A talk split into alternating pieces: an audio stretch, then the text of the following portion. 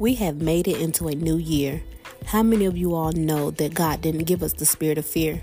Last year may have been tough, but we have cried our last tears. And in 2024, we are going to face our fears. Tune in to episode 7, Facing Your Fears, on Life Under Pressure with Renewed Strength.